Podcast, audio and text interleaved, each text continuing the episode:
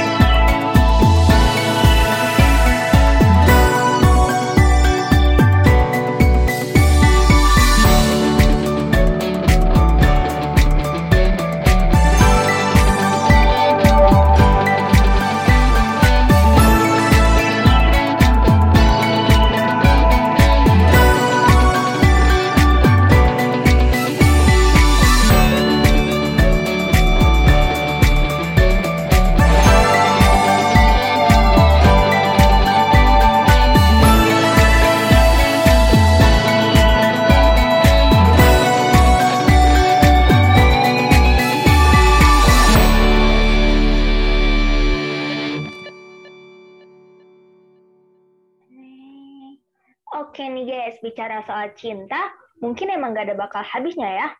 Dari seseorang yang jatuh cinta, sampai juga patah hati yang hebat. Nah, tentunya nih guys, setiap orang bisa dibilang punya definisinya nih tentang soal cinta itu, serta cara mengekspresikan diri mereka dalam cinta itu yang berbeda-beda, yang biasa kita sebut dengan istilah love language. Nah nih guys, bagi lo yang punya pasangan, lo mungkin pernah mikir gini nggak sih?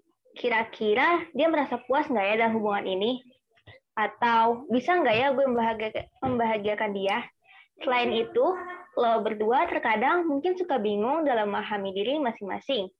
Nah, alhasil, berbagai pertanyaan serta rasa cemas muncul dalam hubungan lo dan pasangan. Betul nggak sih, Cik? Betul banget, Nat. Kalau misalkan dilihat dari fenomena kayak gitu, sebenarnya nggak ada yang salah sih ya apalagi buat yang sudah berpasangan. Rasa cemas seperti itu pasti bakal uh, dibilang sebagai hal yang biasa dan wajar aja. Tinggal gimana cara mereka mengkomunikasikan kecemasan tersebut satu sama lain dengan baik. Serta nggak salah juga nih bagi mereka yang hobinya bucin. Kayaknya mungkin um, lewat cara seperti itu mereka mengekspresikan rasa sayangnya kepada satu sama lain. Kalau lo sering merasakan dan mempertanyakan hal tersebut, lo berada di waktu yang tepat guys pada tulisan kali ini, kami bakal membahas tentang cara seseorang mengekspresikan perasaan cintanya kepada orang lain atau sering juga disebut love language. Penasaran kan? Yuk simak podcast kita sampai habis.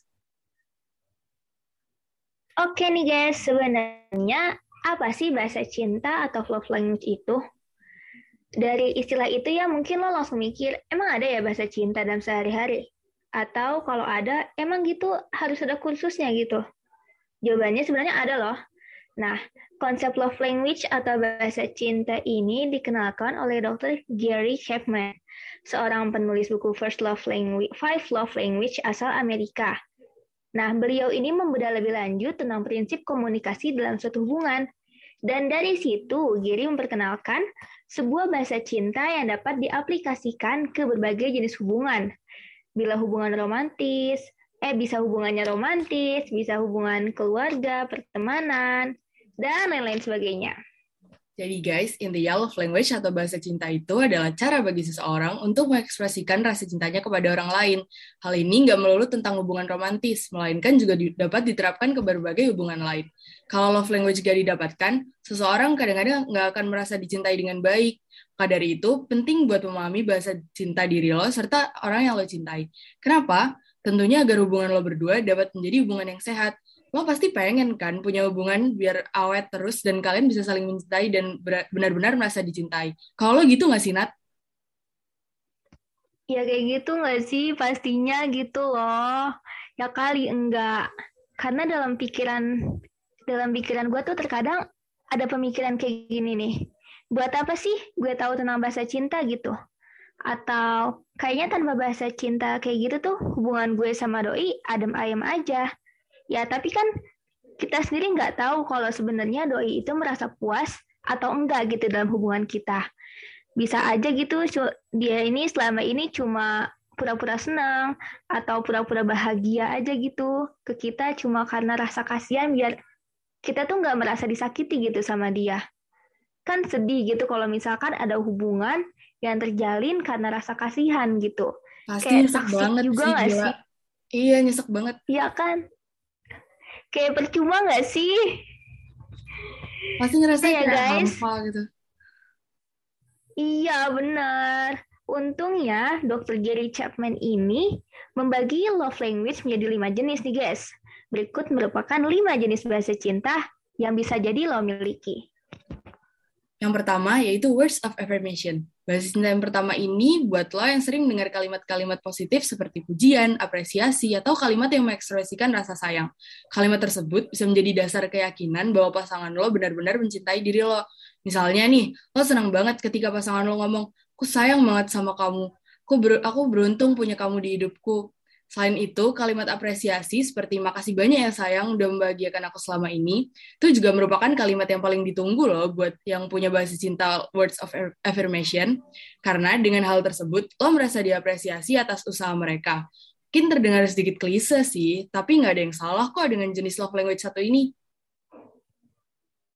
Wah, bener banget nih. Kalau menurut gue sih ya, word of affirmation tuh emang sih kadang rada klise kalau apalagi kalau misalkan ada orang yang terus-terusan gitu ngomong I love you Gigi. Tapi kalau misalkan yang namanya lagi jatuh cinta pasti kayak ada kubu-kubu gitu gak sih? Berarti nah, bener. gitu ya. Apalagi buat yang love language-nya words, words of affirmation pasti dia ngerasa senang banget dan ngerasa dia tuh kehadirannya diapresiasi. Ih bener banget. Nah oke okay guys selanjutnya gue bakal membahas tentang jenis love language yang kedua. Nah, di sini ada quality time. Bagi lo yang seneng banget menikmati waktu bersama orang tercinta, bisa dibilang lo memiliki love language satu ini loh. Nah, bahasa cinta ini nih fokus pada kualitas waktu yang dihabiskan bersama pasangan, kayak menghabiskan waktu tanpa gadget, saat berpergian terus bareng-bareng. Pokoknya tuh uh, gimana ya bisa dikatakan kalau fokus lo itu dunia lo itu cuma ke pasangan lo. Hal yang lain tuh atau orang-orang lain cuma kontrak cuma ngontrak gitu. Dan ya guys ya gimana ya? Karena kalau misalkan dengan quality time itu rasa cinta lo dapat terpenuhi karena dapat menghabiskan waktu bersama dengan orang yang tercinta. Nah, komunikasi yang merupakan hal yang krusial bagi lo yang punya bahasa cinta quality time ini saat, bersama pasangan lo bisa nih berbagi hal yang lo dan pasangan lo alami pada hari itu. Mulai dari cerita cinta, bercanda bersama, sampai ngomongin hal yang serius atau deep talk ya. Harapannya apa sih? Karena harapannya komunikasi tersebut dapat menjaga hubungan antara lo dengan pasangan lo. Bener banget nih, biasanya kalau orang quality time tuh kayak kita nggak ngapa-ngapain juga nggak apa-apa, yang penting kita barengan. Karena yang berharga itu waktu dan kehadirannya, bener nggak sih? Iya, apalagi pas sambil cerita-cerita tuh uh, apa ya? Pas lagi cerita terus uh, langsung kontak mata gitu loh dari hati ke hati juga bisa tapi dari ih pokoknya so sweet banget makanya bahasa cinta aku jujur aja ya bahasa cinta aku sebenarnya quality time loh. Sama banget nih quality time sama apa sih Nat kalau gimana gimana? Kalau lo quality, uh, love language lo apa selain quality time? Quality time? Kalau gue sih lebih ke quality time sih sama sih, kalau gue quality time sama acts of service. Nah, nanti akan dibahas iya, selanjutnya. Iya, iya gak sih? Gue juga gitu. Oke, kita lanjut bahas ke yang love language yang ketiga nih ya guys, yaitu receiving gift. Okay. Receiving gift. Love language yang satu ini nggak melulu soal pemberian kado yang mahal, melainkan lebih ke arah makna dari pemberian kado tersebut. Buat kalian yang punya bahasa cinta ini, lo mungkin merasa bahwa kado sebagai bentuk kasih sayang yang diberikan olehnya misalnya pasangan lo beliin lo baju baru nih. Nah, di sini lo nggak bakal peduli berapa harga dari baju tersebut, mau murah atau mahal. Yang penting doi beneran ikhlas dan tulus pas beliin lo. Jadi ada makna tersendiri bagi lo buat apa dari pemberian tersebut. Kalau lo suka dikadoin okay. gak sih? Serius sebenarnya sih walaupun love language gue bukan receiving gifts, tapi kalau dikadoin, ya masa gue nolak sih? ya juga sih ya. Iya, apalagi yang dikadoinnya benar-benar hal yang kita pengenin gitu, yang kita idam-idamin, yang nggak mungkin nolak juga gitu. Tapi kalau misalkan uh, dibanding dengan receiving gifts gitu, emang lebih penting kayak ke kehadiran pasangan nggak sih sebenarnya iya, tuh? Iya bener banget. Kayak waktu yang diluangin tuh udah, wah itu gila. Bikin seneng banget, padahal iya. cuma ngeluangin waktu doang. Iya, karena waktu tuh emang berharga banget ya kalau buat orang yang mas yang berada dalam masa-masa jatuh cinta kayak gitu tuh. Oke, okay, gue lanjut ya guys. Yang keempat ada X or selfish. Nah, bagi mereka yang punya love language satu ini, kata-kata kayak I love you, kayak nggak terlalu berarti gitu loh. Lebih ke arah apa ya? Bisa dikatakan bisa dikatakan tuh kayak talk less do more gitu. Ngomongnya sedikit, uh, perlakuannya banyak gitu, treatmentnya lebih banyak. Kayak nggak usah ngomong doang loh. Nah, gimana sih pasangan lo memperlakukan diri lo yang mulai dari hal kecil sampai hal yang besar. Dengan kayak gitu, lo bakal merasa dicinta dengan baik oleh pasangan lo. Misalnya, lo senang pas pasangan lo nganterin lo balik rumah. Karena mungkin pasangan lo pengen mastiin kalau lo selamat sampai rumah. Nah, dengan begitu, lo akan merasa dicintai dengan sepenuh hati oleh dia serta mempuk lebih rasa cinta lo dengan dirinya. Tapi biasanya kalau menurut gue sih ex of service ini di ini nggak sih uh, lebih kayak si melekat banget gitu sama cowok-cowok yang cool gitu yang sendiri-sendiri gitu. Asli, kayak soalnya kalau misalkan mereka ngelakuin satu hal kecil itu dampaknya besar banget gak sih buat kita kayak misalkan nih bukain pintu mobil, bukain tutup botol tuh udah kayak wah gila Iya gitu. Dibanding kalau misalkan uh, ada yang bahasa cintanya misalkan word of affirmation nih misalkan ya. Gue di sini bukannya kayak membandingkan antara dua bahasa love language, tapi di sini gue cuma kayak ngasih contoh sederhana gitu. Daripada orang yang cuma bisa bilang, kamu udah makan, kamu udah gini-gini, makan dong ini daripada orang yang bawel ngasih perhatian ngomong-ngomong doang kayak gitu, lebih baik yang tiba-tiba datang ke rumah, udah bawain martabak gitu loh, nggak usah kebanyakan ngomong maksa-maksa nggak jelas tapi lebih kayak ke actionnya dia itu itu Bener yang lebih banget. berdamage gitu menurut gua. Menurut gue juga gitu sih. Saya kayak udah nggak usah banyak ngomong langsung tindakannya aja gimana. Saya gue lebih lihat eh, lebih lihat dari tindakan lo daripada apa yang lo omongin. Iya. Karena kalau omongan tuh jujur ya cewek tuh lebih banyak kemakan omongan manis. Bener banget. Kayak lu korban sih Astagfirullah. ya bisa dikatakan gitu sih. Oke, lanjut. Lanjut love language yang kelima. Itu ada physical touch ya guys. Bahasa cinta satu ini bukan berarti lo dengan pasangan melakukan hal yang berbau negatif, melainkan sebagai bentuk afeksi dari pasangan lo kepada diri lo. Contohnya nih, kayak dekatan dengan dia, pegangan tangan, sampai meluk dirinya dengan tulus. Alhasil lo akan merasa dicintai sepenuh hati oleh dirinya uh, ini tuh juga kayak bisa mulai dari hal kecil gitu. Misal misalkan nih kayak pundak nggak sengaja nempel tuh udah kayak duh ini gemes banget sih oh, gitu. Gemes banget. Bapernya tuh dari ujung rambut sampai ujung kaki nggak sih? Asli. Rasanya kayak ada kupu-kupu di perut coy. Iya bener banget. Ah udahlah jomblo. Diem aja deh jomblo. Ih Jadi kira-kira gitu ya guys, lima jenis love language yang ada. Dan tentunya setiap orang memiliki love language yang berbeda-beda. Maka dari itu, penting buat diri lo mengetahui apa sebenarnya love language diri lo dan pasangan lo. Guna memberikan rasa nyaman serta kepuasan dalam hubungan berdua. Penting juga buat diketahui bahwa love language hanyalah salah satu cara bagi lo buat menyampaikan rasa cinta kepada pasangan. Mungkin saja lo kan punya cara lain yang lebih cocok dalam hubungan lo. Tentunya demi hal demikian itu sah-sah aja karena yang terpenting lo dan pasangan merasa terpenuhi dalam jalin hubungan kan? Bener banget nih. Nah terakhir nih guys.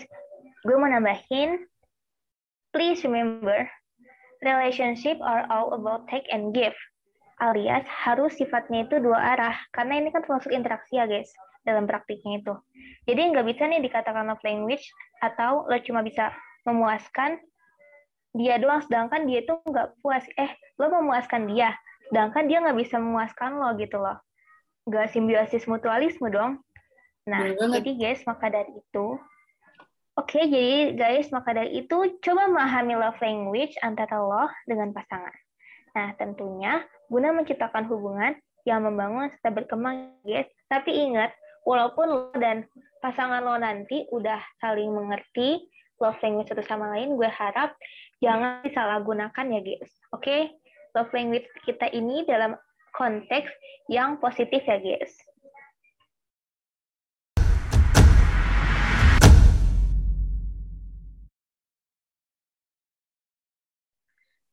Ya, sayang banget nih kita harus berakhir di sini di topik kali ini.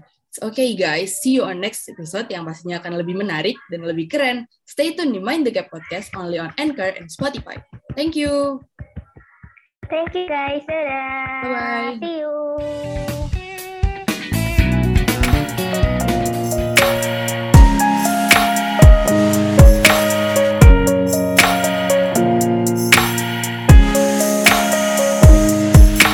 Maybe it's the way you say my name.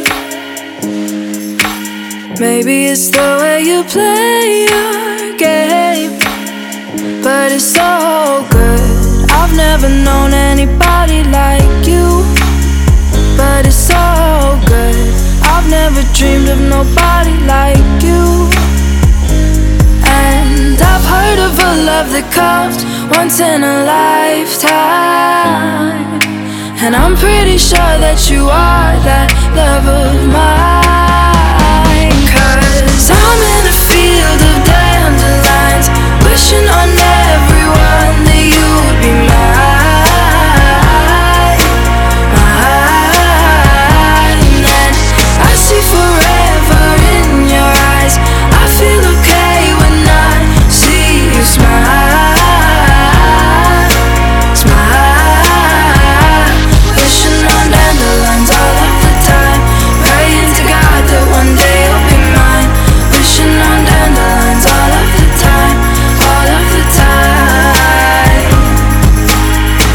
Think that you are the one for me. Cause it gets so hard to breathe when you're looking at me. I've never felt so alive and free. When you're looking at me, I've never felt so happy. And I've heard of a love that comes once in a lifetime. I'm pretty sure that you are that love of mine.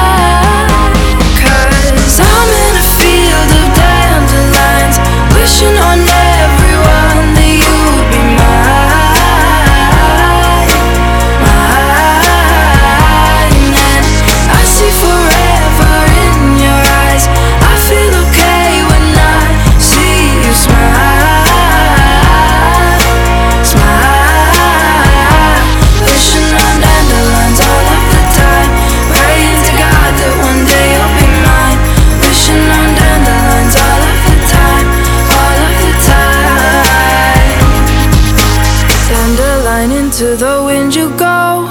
Won't you let my darling know? Dandelion into the wind you go. Won't you let my darling know that? I'm in a field of dandelions Wishing on